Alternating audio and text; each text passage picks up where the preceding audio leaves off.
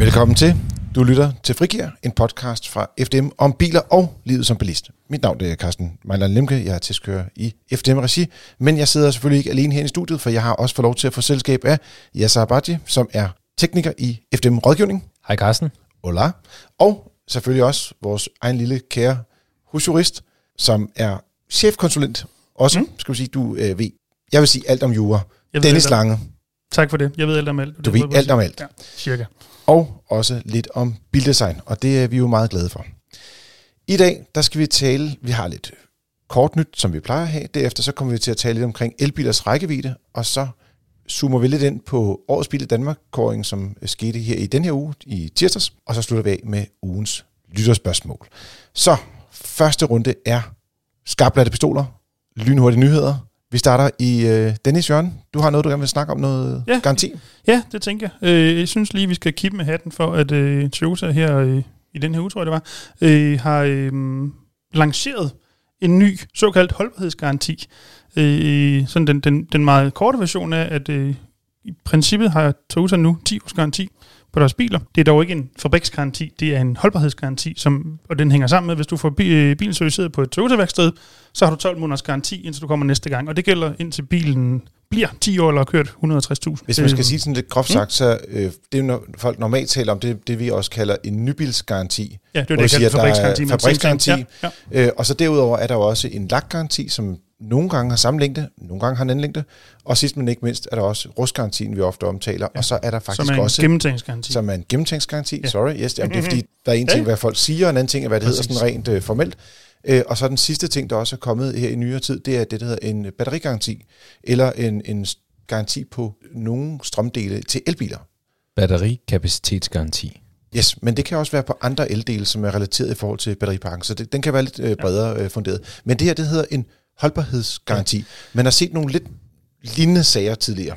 Ja, der har været nogle, dels nogle mærker, dels nogle øh, øh, frie værksteder, som har haft noget, der måske på en eller anden måde lignede lidt, sådan lidt afhængig af, hvordan man lige vil, vil skære kagen, så at sige. Men, men det, der er pointen her, det er, at hvis du får certificeret den på Toyota-værkstedet, så garanterer de på en række punkter, at bilen holder, indtil du kommer øh, indtil forhåbentlig kommer den, øh, 12 måneder senere. De garanterer 12 måneder, at den, at den holder, og det kan du så blive ved med at forlænge op til, til sådan cirka 10 år. Dennis, der er også en anden begrænsning ud over de 10 år. Altså, det er indtil bilen er op til 10 år gammel, men den må heller ikke have kørt mere end 160.000 km. Præcis, hvad end der kommer først. Hvad end der kommer først, og det vil Ja. sige, hvis man kører 16.000 km om året, så kan det være op til 10 år. Og så synes jeg også, der var en anden sjov ting, det var, at man kan faktisk genindtræde i ordningen, hvis det er, at man køber en bil, der har været serviceret på et ikke-Toyota-værksted i en periode, og man så kommer tilbage igen, og de siger god for bilens stand, og siger, den, den, er, den lever op til vores krav, og den er serviceret ordentligt, øh, så øh, kan man rent faktisk få den her øh, holdbarhedsgaranti fra et år fra service Præcis. hos Toyota igen. Og, og lidt i forlængelse af det, så er det jo også vigtigt at sige, at det her det gælder jo ikke kun på de biler, som Toyota sælger i dag og fremadrettet. Det gælder for alle Toyota'er, der kører derude. Så øh, min egen lille, øh, hvad, snart fem år gamle Igo, kan også komme ind i den her. Og jeg Det har jeg ikke glemt. Du, også har, du har faktisk Ja, også en Toyota. Jeg har også en Toyota. Og Ja, så han har også en Yassas- Toyota. Du Ja. har en... Jeg har en uh, Toyota Auris Hybrid, som uh, er fire år gammel, øhm, så, så jeg har fået garanti fra i dag af, til bilen bliver 10 år eller har kørt 160.000. så længe du servicerer den hos Toyota, vil jeg Jeg, mærke. Ja. jeg vælger personligt at servicere hos, hos Toyota, så, så for mig, så, så, øh, så er det det, der gælder, kan man sige. Det, der også bliver spændende, det er, hvordan reagerer markedet på det her? Hvordan reagerer de andre mærker? Hvordan reagerer de frie værksteder? Mm. Bliver det lige pludselig, at vi får øh, hævet standarden for, hvad kan man egentlig forvente af garanti på bilerne øh, til glæde for forbrugerne? Men det bliver spændende at se. Ja, det er super interessant det her. Mhm. Ja, så hvad har du oplevet spændende ting, skulle jeg sige, på internettet? Øh, det skal lige siges, at øh, det vi taler om her... Det er den øh, her podcast, ikke til Karsten. Nej, okay, godt. så øh, vi indkredser internettet til fdm.dk. Jeg skulle til at sige, øh, de ting, vi taler om her, det er alle sammen ting, der sker i FDM-regi. Yes. Og det vil sige, vi øh, generelt set er det øh, er ting, du kan gå ind og læse om. Men vi hjælper dig lidt at lave lidt højt læsning for dværge her. Øh, og nu, øh, dagens dværg, det er så dig, Jasser. Yes. Hvad siger du? Jamen, øh, øh, Ionity, øh, ladenetværket Ionity, de vil gerne udbygge deres ladenetværk og faktisk firedoble det, sådan så der er hurtig og jeg vil sige lynladning primært til, til alle de her øh, elbiler, som, som rammer vejene snart. Det betyder i praksis, at der øh, på et eller andet tidspunkt skal være 7.000 ladestationer. Det er super, super godt, øh, og det er vigtigt, fordi man kan sige, der har Tesla været noget foran. Og det er rigtig rart, at, at der nu også er for alle de andre, kan man sige, alle de andre fabrikater. Og det, som jeg også øh, har læst i artiklen, det er faktisk, at, at det bliver sådan, at man også får sådan, altså det er ikke bare en ladestation. På et tidspunkt, så vil de gerne lave noget, der hedder Oasis, eller Oase, øh, sådan mm. så at man, man egentlig kan, kan komme hen et sted og spise en sandwich, mens man lader, eller i hvert fald stå i læ for regnen, øh, mens man slås med ladestanderen. Jeg havde en, en oplevelse her i weekenden, hvor jeg var ude og slås med nogle af de her Ionity-standere. Det kan de altså godt se at få fikset dernede i Greve. Hele den ene streng, den fungerer ikke. Det er ikke super fedt. Ionity, det kan I godt gøre bedre. Som det er jo meget populært i den her branche, så handler det jo ikke om oplevelsen, det handler om oplevelser. I dit tilfælde en dårlig oplevelse, men stadig en oplevelse. Jeg mødte faktisk rigtig mange interessante mennesker. Øh, jeg vil ikke nævne nogle navne, men, men jeg mødte en, en, en kendt komiker derude, som, som kørte elbil. Øh, og vi havde var han lidt af en klovn, hvis man skulle spørge på den konto? Eller kunne han have været det lige der? Det, det kunne han have været. Yes, øh, godt. Og så havde vi en, en, en hyggelig snak om, øh, om, øh, om elbiler og ladehastighed og batterier og alt sådan noget nørdet snak. Jeg tror, han synes, jeg var lidt for nørdet, så, så jeg tror... så jeg pakkede pænt mine ting og gik min vej. Men han fik strøm. Du hjalp ham videre? Jeg hjalp ham videre, yes, ja. Godt. Øhm, yes. yes. Dejligt at høre. Og øh, som sagt, øh, ved det, Ionity, de er jo øh, ejet af, de har flere ejere, men blandt andet rigtig mange øh, af de bilmærker, vi kender fra både Europa, Asien og USA. Det er Ford fra Amerika, og her fra Europa, så er det især Volkswagen-koncernen, men også BMW og Mercedes, og så øh, Kia og Hyundai er også med inde i det her system. Og det vil sige, der er rigtig mange bilmærker, der er interesseret i, at de får udbygget de her mm. store ladestationer, mm. og det skal gå rimelig hurtigt. Ikke? Yes. Så um, rigtig spændende. Min nyhed den her uge, det er også en, øh, noget, der er lidt elektrisk. Det er sådan, at øh, Kia de har en model, der hedder e-Niro, og den kommer i en ny version, der formentlig kommer til at hedde Niro EV. Det står i hvert fald på nummerpladen øh, af, af deres øh, elektriske udgave. Og det er sådan en, ja, hvad skal man sige, det er sådan en jeg tror, hvad sagde du, Dennis? Du kalder den, det, de, kalder den, de kalder den en crossover, ja, men det er bare en hatchback. Det er en lille smule høj hatchback, som de gerne vil kalde en crossover. Yes, crossover. Ja. Der er der, vi var. Men øh, jeg vil også sige, øh, de har også lavet en del om på designet, og den minder faktisk en lille smule om, øh, jeg tror, det var anden generation af Ford Focus. Så øh, hvis du ser den bagfra med baglygterne, der løber ned langs med siden, og i det hele taget synes jeg, de har strammet den ret fint op, ikke mindst i kabinen, hvor de har fået mange elementer, som man også kan genkende fra blandt andet øh, Kia EV6, og øh, noget af det minder selvfølgelig også om Ioniq 5, fordi de har lidt komponentfællesskab, de to mærker. Mm. Der kommer sandsynligvis også en søstermodel fra Hyundai, men den er ikke blevet vist endnu. Og der er ikke rigtig kommet noget ud omkring, hvor store batterierne er, men man siger, det som der er lidt interessant, det er, og det vender vi tilbage til lige om lidt, det er, at den her e-Niro, den har faktisk en ret lang rækkevidde i praksis virkelig effektiv bil. Altså den nuværende. Den nuværende. Den kommende, men ja. Ja, det er det, men ja. hvor det er, at øh, de her lidt større SUV'er, de har faktisk haft lidt svært ved at øh, dem, der går fra en lidt høj hatchback og så over til rigtig SUV, ja. øh, de har en noget øh, kortere rækkevidde på deres batterier. Så. Det der er super interessant, hvis de spørger mig, på ja. den nye øh, NIO, e NIO, øh, som jo kommer, jeg ved ikke i Danmark i hvert fald, globalt som hybrid plug-in og EV. Det er den lille designelement, der er C-stolpen. I hvert fald på de versioner, de har vist indtil videre, mm. der er de en kontrastfarve, sort eller grå, lidt afhængig om det er den ene eller anden variant. Øhm, tænk lidt Audi R8 for eksempel, eller ja. den udgående version af Peugeot 308 præsenterede de på et eller andet tidspunkt i sin en sportting, ja. noget, hvor, hvor ja. C-stolpen var, var rød i modsætning til bilen, der var sort, som jeg husker det. Og det er modigt, ikke? Jeg, jeg synes, det ser, det ser en lille smule Johnny brian ud, men på den fede måde. Jeg ja. kan godt lide det. Øhm, hvorvidt det så kommer på alle modeller, man skal have en kontrastfarve på C-stolpen, det er der vist ikke nogen, der ved endnu. Jo, Kia gør nok, men, men vi andre gør ikke i hvert fald. Øhm, jeg synes, det er skide godt ud. Mm. Det er lidt friskt. Men det er også lidt interessant det her med, at, at de holder lidt fast i, at de stadigvæk vil lancere den i andre udgaver end rent mm. elektrisk. Det viser jo også, at der andre steder i verden i hvert fald er efterspørgsel efter både hybrider og plug-in hybrider, øh, som jo i, i Danmark ikke øh, er særlig, hvad skal man sige, de er ikke helt lige så eftertragtet længere. Jeg ser ikke nu, hvor det er, at øh, afgifterne kommer til at stige. Nej, det er lige om lidt, så øh, går en lille smule på den af i hvert fald. Det var øh, kort nyt for, øh, i, ja, for denne uge, kan man sige. Øh, hvis det er, du vil læse mere om det, så er det bare at hoppe ind på fdm.dk og læse derinde. Denne uges tema, det er elbilers rækkevidde, og det er jo noget, vi har talt om tusind gange. Øh, og så en gang imellem, så gør vi det, at vi lige opdaterer vores, øh, ja, vores oversigt over, øh, hvad vi har målt af rækkevidde på biler. Og øh, jeg tænker lidt, øh, bare lige kort komme ind på, hvad er det, vi gør, og hvorfor øh, vi overhovedet gør det i FDM-regi. Det er sådan, at øh, når du går ud og kigger på en elbil, så er der en det, der kaldes en WLTP, øh, officiel rækkevidde på bilen. Og hvis det er, at man kører om sommeren, og man kører sådan blandet kørselsbehov, og er nænsom med speederen og opmærksom i trafikken, så kan man sådan nogenlunde næsten komme derop omkring. Man skal bare ikke køre for meget på motorvej. Cirka. Ja, jamen, cirka, ja, ja, Det passer var nogenlunde. Ikke, Måske det var ikke et misbilligende blik, jeg gav dig. Det var, men ja, det er nok. cirka Ja. deromkring. Ja. Men der, hvor det er, øh, altså, jeg kan huske, det var faktisk ret præcist en Hyundai Kona, vi lavede en måling af, fordi på det tidspunkt, der målte vi en tredjedel bykørsel, en tredjedel landevejskørsel og en tredjedel motorvejskørsel. Motorvejen, det gik hurtigt, fordi så var der brugt 30% af strømmen. Det var godt. Så manglede 30% landevej. Åh, det tog altså lidt længere tid. Og så kom bykørselen til sidst. så gik jeg hjem, og så sagde jeg til min kollega Søren Rasmussen, vi skal finde en anden løsning. Fordi det tager simpelthen for lang tid. Altså, Der, der er ingen mennesker i verden, der bruger 9 timer i en bil på en dag. Det er simpelthen helt urealistisk. Øh, uden, altså, så kører de på motorvej. Så derfor, efter det, så ændrede vi vores øh, målmetode. Og så derfra, der har vi målt med 110 km timen på motorvejshastighed, og så selvfølgelig tilpasse trafik, hvis der kommer en ud foran os, så trækker bremser vi jo ned og holder afstand og pæne trafik. Man kan vel lidt sige, at det I virkeligheden gør, det er at lave en såkaldt en lille smule halvlejt udgave af en stresstest, hvis man kan sige det sådan. Altså, Ja. I, I kører ikke 130, det kunne være, men mm. I udsætter alligevel for et, et relativt højt forbrugsmønster ved at køre 110. Ja, og, og ikke mindst så er det også noget, som er, er sådan relativt nemt at lave nogenlunde ens hver gang, fordi mm.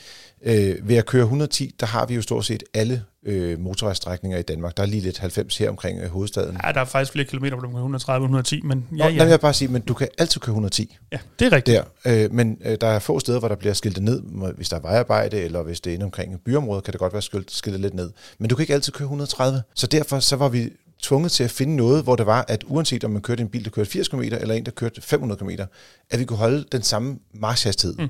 Øh, under hele testen. Og uden at skulle ikke køre de to samme afkørsler frem og tilbage, frem og tilbage, frem og tilbage, frem og tilbage. Yes, ja. Præcis. Fordi ellers så havde vi kun ligget og kørt øh, skal man sige, syd for Køge eller vest for Køge øh, ja. i vores ja. tilfælde, øh, for at undgå for alt for mange bruge øh, afgifter. Så vi kører 110 km i timen derudaf, og så måler vi øh, ligesom, hvor, hvor kommer begrænsningen, når man kører langt. Og, det, og så skal man så bagefter måle ladehastighed, og det gør vi også. Det kan vi tale om en anden dag. Men du sagde 130, Ja. og det har vi talt om. Men der er også mange, der spørger omkring, kan man så sammenligne det i måler? Og der vil jeg sige, det kan man umiddelbart ikke gøre, medmindre at vi har målt den på samme dag. Fordi det er sådan, at elbilers rækkevidde ændrer sig hen over året. Mm. Og ja, så du har også udmålt rækkevidde på øh, også flere elbiler. Du har også mm. været med flere af vores gruppetester også. Mm. Kan også genkende det her. Mm. Lige præcis. Og det er jo fordi batteriernes øh, øh, elektrokemiske egenskaber, de ændrer karakter med temperaturen. Og det vil sige, at når det er 5 graders kulde, så gør batteriet og bilen en ting. Når det er 20 graders varme, så gør det noget andet. Og derudover så har vi jo også, når man sidder i bilen, jamen så har man jo også behov for enten varme i kabinen eller, eller andet. Og det betyder så også, at jo mere forbrug vi har, typisk øh, det forbrug, som, som, som er, hvad kan man sige, forbrug til varme, jamen så, så koster det bare nogle kilowatt-timer. Og derfor så får vi en, en, en kortere rækkevidde. Det er jo lige præcis det. Hvad påvirker rækkevidden? Det gør sådan noget som kulde, mm. men også det der med, at selve batteriet simpelthen ikke indeholder lige så meget strøm, hvis det er, at temperaturen er lav. Lige Det, det, er sådan, du for, altså, yes. det er det, du sagde med elektro, Elektro, Kemisk. Elektrokemisk, så, så ændrer, altså det, det, det er ligesom, man, jeg, jeg sammenligner lidt med, med os mennesker, altså det, det er sjovere at, at, at, at lave noget udendørs, når det er 20-25 grader, end når mm. det er 5 grader. Øh, Lidt sjovt, så faldt jeg faktisk over, øh, jeg var inde og kigge på øh, den nye BMW iX, der er på vej. Vi skal have den til test om ikke så længe. Mm. Og så øh, var jeg inde og kigge på deres, øh, se, hvor lang var rækkevidden på den. Så har de faktisk sådan en skyder inde på deres hjemmeside. Mm. Øh, ikke pistol, som vi talte om tidligere, men sådan en, en, en, sådan en, en skydefunktion på hjemmesiden, hvor man kan sige, hvad er temperaturen, du gerne vil have rækkevidden ved. Og så kunne den gå ned til, jeg mener, det var minus 20 grader, og så op til plus 35. Mm. Og de havde længst rækkevidde ved 15 grader, faktisk. Altså i, i de her 5 graders intervaller. Mm. Det var ikke 20, det var omkring 15, det var bedst. Mm. Og nogle gange ned omkring 10, lidt afhængig af, hvor stor batteriet var på bilen. Mm. Men Så- kan man så også øh, skyde øh, hastigheden? Nej, øh, det her, der var, havde de bare, hvad, hvad kan du forvente af, øh, skal man sige, af rækkevidden af? Okay. Og jeg vil sige, typisk, når vi, hvis folk siger, hvad, hvad så, hvis man kører 130 i stedet for 110? Øh, der, vores erfaringer, det er, at det ligger mellem 20 og 30 procent højere forbrug, øh, lidt afhængig af, hvad for en bil det er, og hvor stor vindmodstand der er. Ja, for den der, den er jo på størrelse med en færge, altså sådan, den, den der iX. Ja, men, men det sjove er, at det ikke altid, at størrelsen afgør vindmodstanden. Så det må vi se, hvordan det lander. Det glæder mig til at se. Ja, øh, så og det kan være, at vi skal ud og køre en tur i den sammen. Så Yes. Nå, men alle de biler, I så har testet i Yes. yes. Hvem kan køre længst? Hvis man gerne vil, vil være sikker på, at man kan nå længst muligt, have den største rækkevidde, hvad, hvad skal man så gå efter? Jamen, øh, vi har faktisk gjort det, at vi har delt det op nu i øh, forskellige år, så øh, man kan se, hvad for nogle biler vi har testet her i 2021 mm. og 2020 og 2019, hvor vi startede med den her måling. Øh, og, og i 2019, der havde vi en ret stor øh, test af øh, elbiler, hvor det var, at øh, vi havde nogle Tesla med os, Tesla Model S med deres store 100 kWh batteri, og det er den, der har rekorden stadigvæk. Så den er godt to år gammel. Det var om sommeren, hvor det er, at alt var godt. Fryd og gammel. Vi kørte øh, 486 km, og jeg kan huske, at jeg havde den til sidst. Øh, jeg ikke havde den, men jeg, jeg sad i den. Altså, jeg, jeg, jeg, jeg havde bilen. Mm.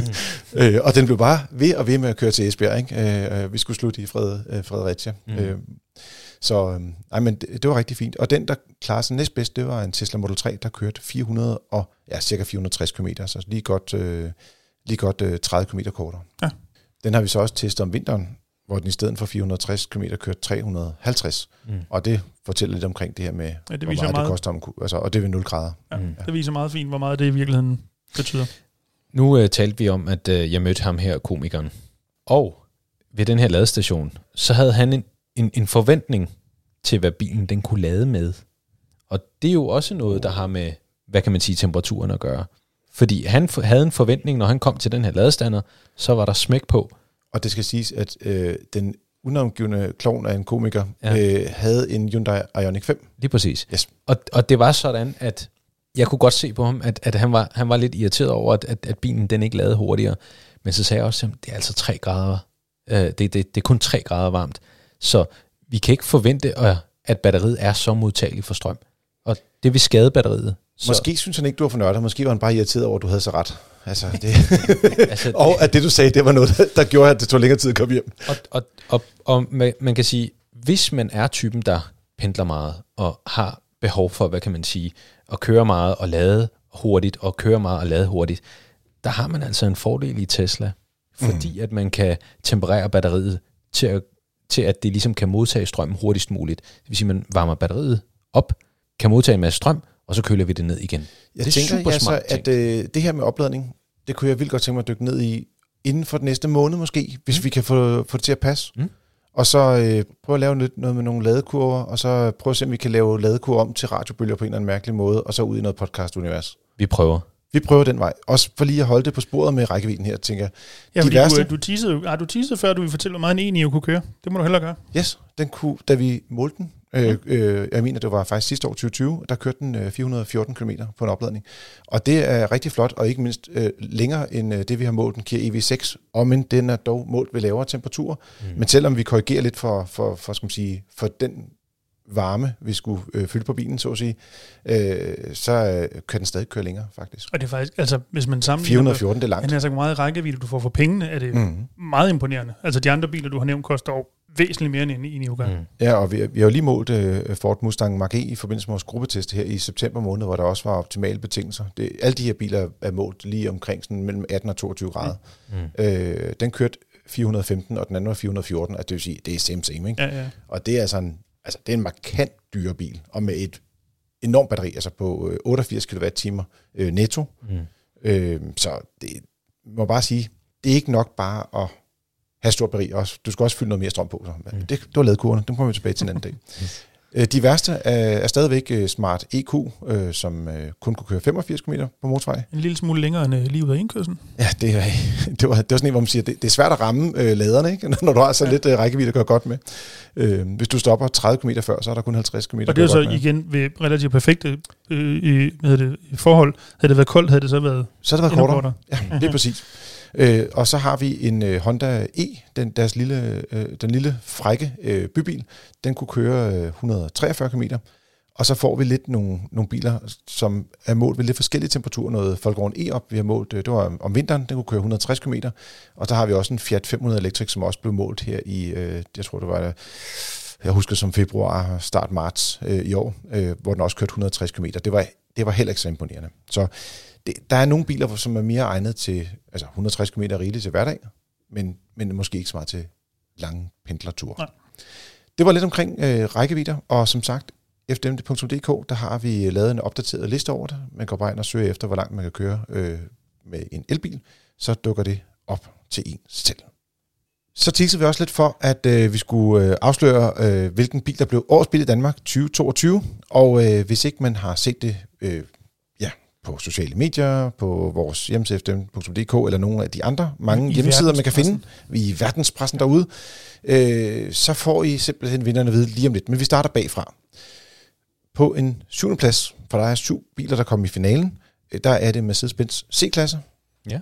På 6. pladsen er det Tesla Model Y. Det skal siges, at Tesla Model 3 blev kåret for to år siden, og derfor var der mange, som sagde, det er lidt for meget same same med lidt mere plads. Der, der skete ikke nok teknisk set, for Det at har vi den også kunne komme tidligere op snakket om her med Jørgen, at man Yes, føler vi ikke, har- at der sådan er sket så meget øh, i øvrigt. i det hele taget. Nej. Nej. Men jeg vil så dog sige, at de har, som vi talte om tidligere, et godt ladenetværk, og, og, de, og deres biler er generelt gode, hvis man pendler meget. Så kom en Peugeot 308 på femtepladsen, hvilket var, synes jeg, lidt overraskende, fordi den byder både på noget benzin, diesel, noget plug-in hybrid, og senere også el i 2023, og kommer som stationcar også. Så øh, ja, men den, den, den kunne ikke samle nok øh, kærlighed der. Og det vil sige, at de sidste fire biler på vejen mod vinderen er alle sammen 100% elektriske biler. Det er det, de unge vil have. Det er det, de unge vil have. Og skal man også sige, alle biler koster over 300.000 kroner, og i realiteten koster de omkring 400-500.000 kroner, når de er udstyret, som de skal være. Og dermed tænker folk også, er I gået helt fra bestanden, de der, altså forstanden, øh, også biljournalister. Og jeg tror simpelthen bare, det er bare der, hvor der er, at der sker noget på bilmarkedet lige nu. Og det er derfor, I kan lytte også må leve lidt med, at det er nogle lidt dyre biler, vi kommer til at læse op nu. Det er ikke nødvendigvis biler til herre fru Jensen, men måske mere til øh, herre fru von Jensen. Von Jensen. Øh, det kunne for eksempel være dem, der øh, tog en Audi Q4 e-tron, som jeg personligt havde på andenpladsen i mit univers. Rigtig fin bil. Men den kom ind på fjerdepladsen i Samlet set. kåringen, ja. ja. Yes. Og der var jo ingen af ID4 søstermodellen fra Folkevogn eller Skoda Enyaq kom jo slet ikke med i finalfeltet, som jo ellers også var rigtig interessante elbiler. Der var det faktisk Audi'en, der trak længst strå, og der kan vi også se på bilsalget, eller det vi hører på bilsalgstanden ude fra forhandlerne, at den er rigtig eftertragtet. Men top 3 er vi kommet til nu. Kia E EV6, Tillykke til Kia. til, til Kia, flot tredjeplads. Er der noget med det, er det anden gang eller sådan noget, Kia er i top 3 eller noget af den stil? Ja, de, har også, de, de, var også, de kom også på en meget æresfuld andenplads med en Kia Ceed på et tidspunkt, hvor jeg mener, det var Opel Corsa, der vandt, mm. og det var de meget ikke så tilfredse med. det var, øh, jeg var desværre ikke med det år. Jeg tror, vi havde noget, noget sygdom i familien, som gjorde, at jeg ikke kunne komme. Øh, det synes jeg virkelig var ærgerligt, fordi de havde stadig det her gode garantiprodukt. Ikke? Og så, Mm, ja. ja. Ja, nå, sådan er det. Andenpladsen gik til Polestar 2, den kinesisk øh, svenske elbil. Mm. Tillykke til Polestar. Det er meget, til Polestar. en lille, lille, meget mikro lille øh, anekdote. Nej, bare jeg, kom. jeg var med til, øh, hørt på et øh, svensk øh, webinar, som øh, øh, lidt bare, bare var en handel om elbiler.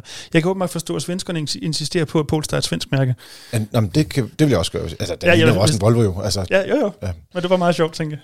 Jamen det øh, er det, øh, jeg tror, jeg kom øh, til at sige i forbindelse med, det er også, når vi har sådan en finaleaften, hvor vi ligesom afslører stemmerne fra alle jurymedlemmer. Det er mig, der er formand for juryen, så jeg står sammen med Anders Berner fra, fra Bilbasen og præsenterer dem. Og så sagde jeg, at øh, Polestars 2, grunden til, at den ikke var blevet en Volvo, det var, fordi den kørte sjovt. der var ikke så mange fra Volvo, der grinte, vil jeg sige. Men sådan er det. Øhm, den, den vandt rigtig mange hjerter på, at den har nogle rigtig fede køreegenskaber. Den er jo ikke så praktisk indrettet, der er ikke så god plads på bagsædet og sådan nogle ting, men ellers rigtig lækker bil, og så Mm. har den jo Google Automotive System, altså et Android. Ja, styresystem, System- styresystem er. Android bygget til biler. Og ja, så han sidder og laver, øh, det er for lækkert tegn. Så, øh, men øh, så må vi tilbage til noget form for trummevivl her. Førstepladsen er? Mm.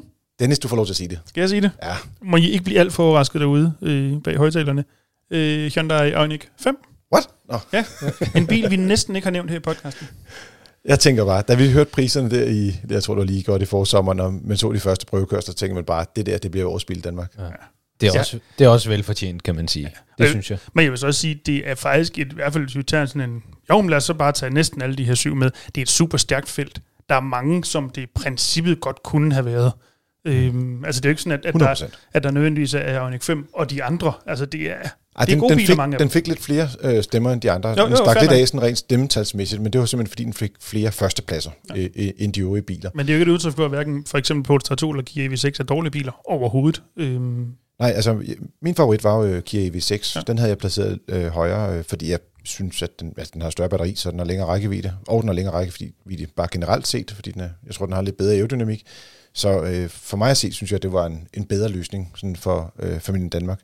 Men øh, men det er helt sikkert, hvis man skal kigge på det, ved jeg det er godt, det små, gør I små ikke, I- detaljer, vil jeg sige, på de Ja, ja. to biler. De, altså, de er begge to meget øh, velfortjente. Hvis man skal kigge på, det ved jeg godt, det gør I ikke i, i koring, men hvis man skal kigge på, hvad sådan bilkøberne derude virkelig hisser sig op over, havde sagt, eller hvad der er hype omkring, så er det også Ioniq 5. Øhm, så på den måde falder den jo ret godt ind i mm. det, der i øvrigt er, er stemningen ude på bilmarkedet. Mm. Jamen, der er virkelig smæk på, øh, på. Men jeg vil også sige, også EV6 og også Audi Q4 og altså, Polestar Forum har jeg ikke rigtig fulgt så meget med i. Men vi kan jo se, de, de bliver jo også solgt derude, ikke? og Jo, jo, dem kan vi jo rent faktisk få leveret. Ja. Jeg synes, der er et par sådan lidt øh, interessante ting her. For det første er det første gang, der er en koreansk bil, der har vundet Årets Bil Danmark. Fandme også på tide. Jeg fandt mig også på tide, kan man roligt sige. Ja, der, Kia, har- de her long overdue, de skulle næsten have haft den i 2007. Så jeg forstår stadig ikke, at Hyundai Veloster ikke blev vores bil dengang. så må den blive årenes bil eller noget. Det, det er ja. Jorden. Eller dennes bil. Det, ja, det, det blev ja, den i hvert fald. Ja, det er den jo ikke mere, men øh, det har det været. Det har det været. Øh, den anden ting, det er, at øh, hvis man kigger lige præcis på Kia og Hyundai, så har de jo begge to ret lange garantier. Ja. Og øh, selvom at øh, elbiler er enkle biler, og en elmotor næsten ikke kan gå i stykker, øh, ja, så, så kigger jeg lidt over på dig. Mm. Så vil jeg sige, vi har jo set enkelte øh, skal man sige, reparationer eller regninger på elbiler, øh, uden at nævne nogle øh, særlige biler, mm. men hvor det godt kan koste 20, 30, 40, 50.000 kroner. Ja, og også 1.500.000 kroner, hvis det er rigtig, rigtig gralt. Så derfor så, så, så bør, altså generelt bør alle biler have en lang garanti, fordi det er øh, produkter, som koster rigtig mange penge, og betyder, det betyder rigtig meget for den enkelte husstand, øh, generelt med mindre man er von Jensen. øh, men men, men øh, især med de her nye teknologier og øh, de her komponenter, der sidder i, i el- og, og, og hybridbiler for den sags skyld, jamen det er dyre komponenter. Øh, og i og med, at der ikke er et eftermarked endnu, jamen så er der kun én at købe reservedelen fra, og så bliver det dyrt. Det gør det nemlig. Er vel også, det er også lidt du, det, du- det, du siger, et udtryk for, at det er stadigvæk ny teknologi i en eller anden udstrækning, og det er bare altid dyrere end det, der man har gjort de sidste 40 år. Lige præcis. Det er sådan, at ud over den her kåring af årets bil, som jo nok er den, der er flest der lægger mærke til, så kommer der også sådan tre små ekstra priser. I gamle dage var der bare en ærespris, så gav man ligesom en ære til nogen, der... Det kunne være en bil, der kørte sjovt, eller ny teknologi, der kom på markedet, eller nogle gange var det også en flot bil. Mm. Og så fandt vi ud af, at det var lidt dumt at øh, kun have en, øh, når man kunne hylde flere biler. Der er simpelthen så mange bilmodeller, der kommer på markedet nu, at der er så mange ting, man godt kan give en ekstra pris. Så det er sådan, at øh, øh, vi øh, i Danske Motorjournalister, ud over Årets Bil Danmark 2022, mm. så har vi også øh, tre ærespriser, og den ene af dem der hedder Innovationsprisen. Og øh, Innovationsprisen, den gik i år til Hyundai og Kia for deres 800 volts ladeteknik. Mm. Og det synes jeg, øh, det er der ikke nogen tvivl om. Det er bare groundbreaking. Jeg skal lige sige, 800 volts ladeteknik til menneskepenge. Ja. Fordi at øh, Audi, øh, nok mest Porsche, har udviklet noget, der et system, der faktisk lader lidt hurtigere Mm. øh, i forhold til kilowatt-timer per øh, minut. Ja, der, men der er det ikke nok at hedde for en Jensen, der skal der ligesom noget lidt mere... Fonda Jensen. Ja, måske. eller, eller for land, måske. Så er vi der. Yes, så Kia og Hyundai fik meget velfortjent øh, innovationsprisen for deres øh, 800 volts øh, ladeteknik. Fortjent. Fortjent. Designprisen, den gik til Audi e-tron GT. Hvad siger, design, Ja, hvad siger hvad siger designchefen? designguruen her? Han rynker lidt på næsen. Jeg er ikke super fan af den, men, men okay. Jeg stemte faktisk på Ioniq 5. Havde du været mere glad for mig så? Ja, Ja, tænker jeg nok. Jeg synes, den er mega fed, Ja, Jeg vil sige, jeg synes, at Audi'en. Audi'en er hvis rigtig flot. skal være, så synes jeg faktisk, at Porsche'en er pænere, hvis, hvis det- det, absolut skal Det, sy- det synes jeg også, men, men jeg synes bare, den der, den der store LED-bagende, Ja, bagfra er den godt nok fræk. ja. Ja, den, den gør det ikke rigtigt. Men det er ikke, fordi jeg synes, den er grim, men den er bare sådan lidt... Eh. Nå, ja, Men det var ikke meget, der skulle den fik ikke Dennis designpris. Det, Nej, det, det det kan være, vi skal indføre den øh, næste år. Åh, Så. oh, det kunne være sejt. Ved du, skal vi ikke gøre det i slutningen af året? Så laver vi sådan en, hvor vi Kan jeg lige få en, samler det op. en, en årets værste design-detaljepris også? Det kan du også godt få. Super, cool. Det, Det må godt. bare ikke være BMW i4's øh, skærmkanter, for dem har du allerede påtalt. Så må det være noget mere der, der skal kreativt. nok komme noget andet, bare Jeg roligt. tænker, jeg tænker. Det lyder lidt til nytårsafsnittet, det der. Uh, Yes. god idé. Vi har også en øh, sidste pris, det er bilglædeprisen. Det er en form for entusiastpris, men det behøver ikke at være køreglæde på sådan dynamisk vis. Øh, det endte så dog med en bil, der blev nomineret ikke bare til Årets Bil i Danmark, den blev også nomineret til Innovationsprisen, den blev også nomineret til Designprisen, som den så heller ikke vandt, men Polestar 2 fik så bilglædeprisen, og det var også derfor, den ender med at være nummer to i hele grønningen. Det er simpelthen bare en bil, der er super Men fed. det er også velfortjent. Den kører altså Den, godt. den kører super godt. Jeg har ikke, øh, jeg har ikke prøvet en, en elbil, der kører sjovere endnu. Jeg har så ikke prøvet ma- øh, nogle, nogle af de her, altså hverken øh, e-tron GT eller Porschen. Øh, Du nåede ikke e-tron GT, men den forbi. ja, øh, Ej. Og, og, og jeg synes, Ja, så. nu, nu har jeg også Jeg mener prøvet- seriøst. jeg har også wow. prøvet Mercedes E-Class, eller Mercedes uh, EQS har jeg også kørt i. Jamen, det er ikke det samme. Men Polestaren, den kan bare noget. Det, jeg vil sige, jeg synes virkelig, det var fortjent. Så det er også velfortjent. Det synes jeg helt sikkert også. Der stemte jeg øvrigt på Audi e-tron GT. Jeg, jeg, fik bare næsten ikke øh, ret i noget som helst i de her ærespriser. Du har ikke særlig godt øh, Jeg har fingeren det på tidens tendenser, Carsten. Nej, det er det. det er godt, at vi har nogen, der har, øh, har mere styr på det, end jeg har åbenbart. Sådan må, det, sådan må livet være nogle gange. Ja. Det var Årets Bil Danmark 2022. Det var Hyundai Ioniq 5 og en masse ærespriser. Hvis du er i tvivl om, hvad for nogen, der har vandt hvad, så må du lige spole lidt tilbage. Det er fordelen ved at lytte til podcast, og så kan man høre det en gang til. Alternativt gå ind på fdm.dk, der kan du læse det, hvis du bare gør det i dit eget tempo. Ja, Ja. lynhurtigt. Så er det sådan, at vi altid slutter af med et lytterspørgsmål. Og du kan jo skrive til os på podcastsnabelag.fdm.dk. Der kan I bare skrive ind alt, hvad I har lyst til. Toge, han skriver ind. Hej Frigir. Jeg står i en situation, hvor jeg i den ikke alt for fjerne fremtid skal have bil nummer to her i huset. Og det har fået mig til at researche en del og tænke en del. I øjeblikket bliver elbilen nævnt som fremtidens grønne bil, og jeg længe gerne vil have en elbil. Men som det er nu, producerer vi jo ikke nok strøm til at håndtere, hvis hovedparten af bilflåden flåden bliver elbiler. Så mit spørgsmål er derfor, er den fremtidige holdbare løsning for den grønne omstilling egentlig ikke brintbilen, og hvorfor produceres der ikke flere af dem med følgende øget ladeinfrastruktur? Øh, infrastruktur? det er ikke en ladeinfrastruktur, men det er bare en, øh, hvad er det, det er tanke, brinttanke i virkeligheden. Mm. Yes.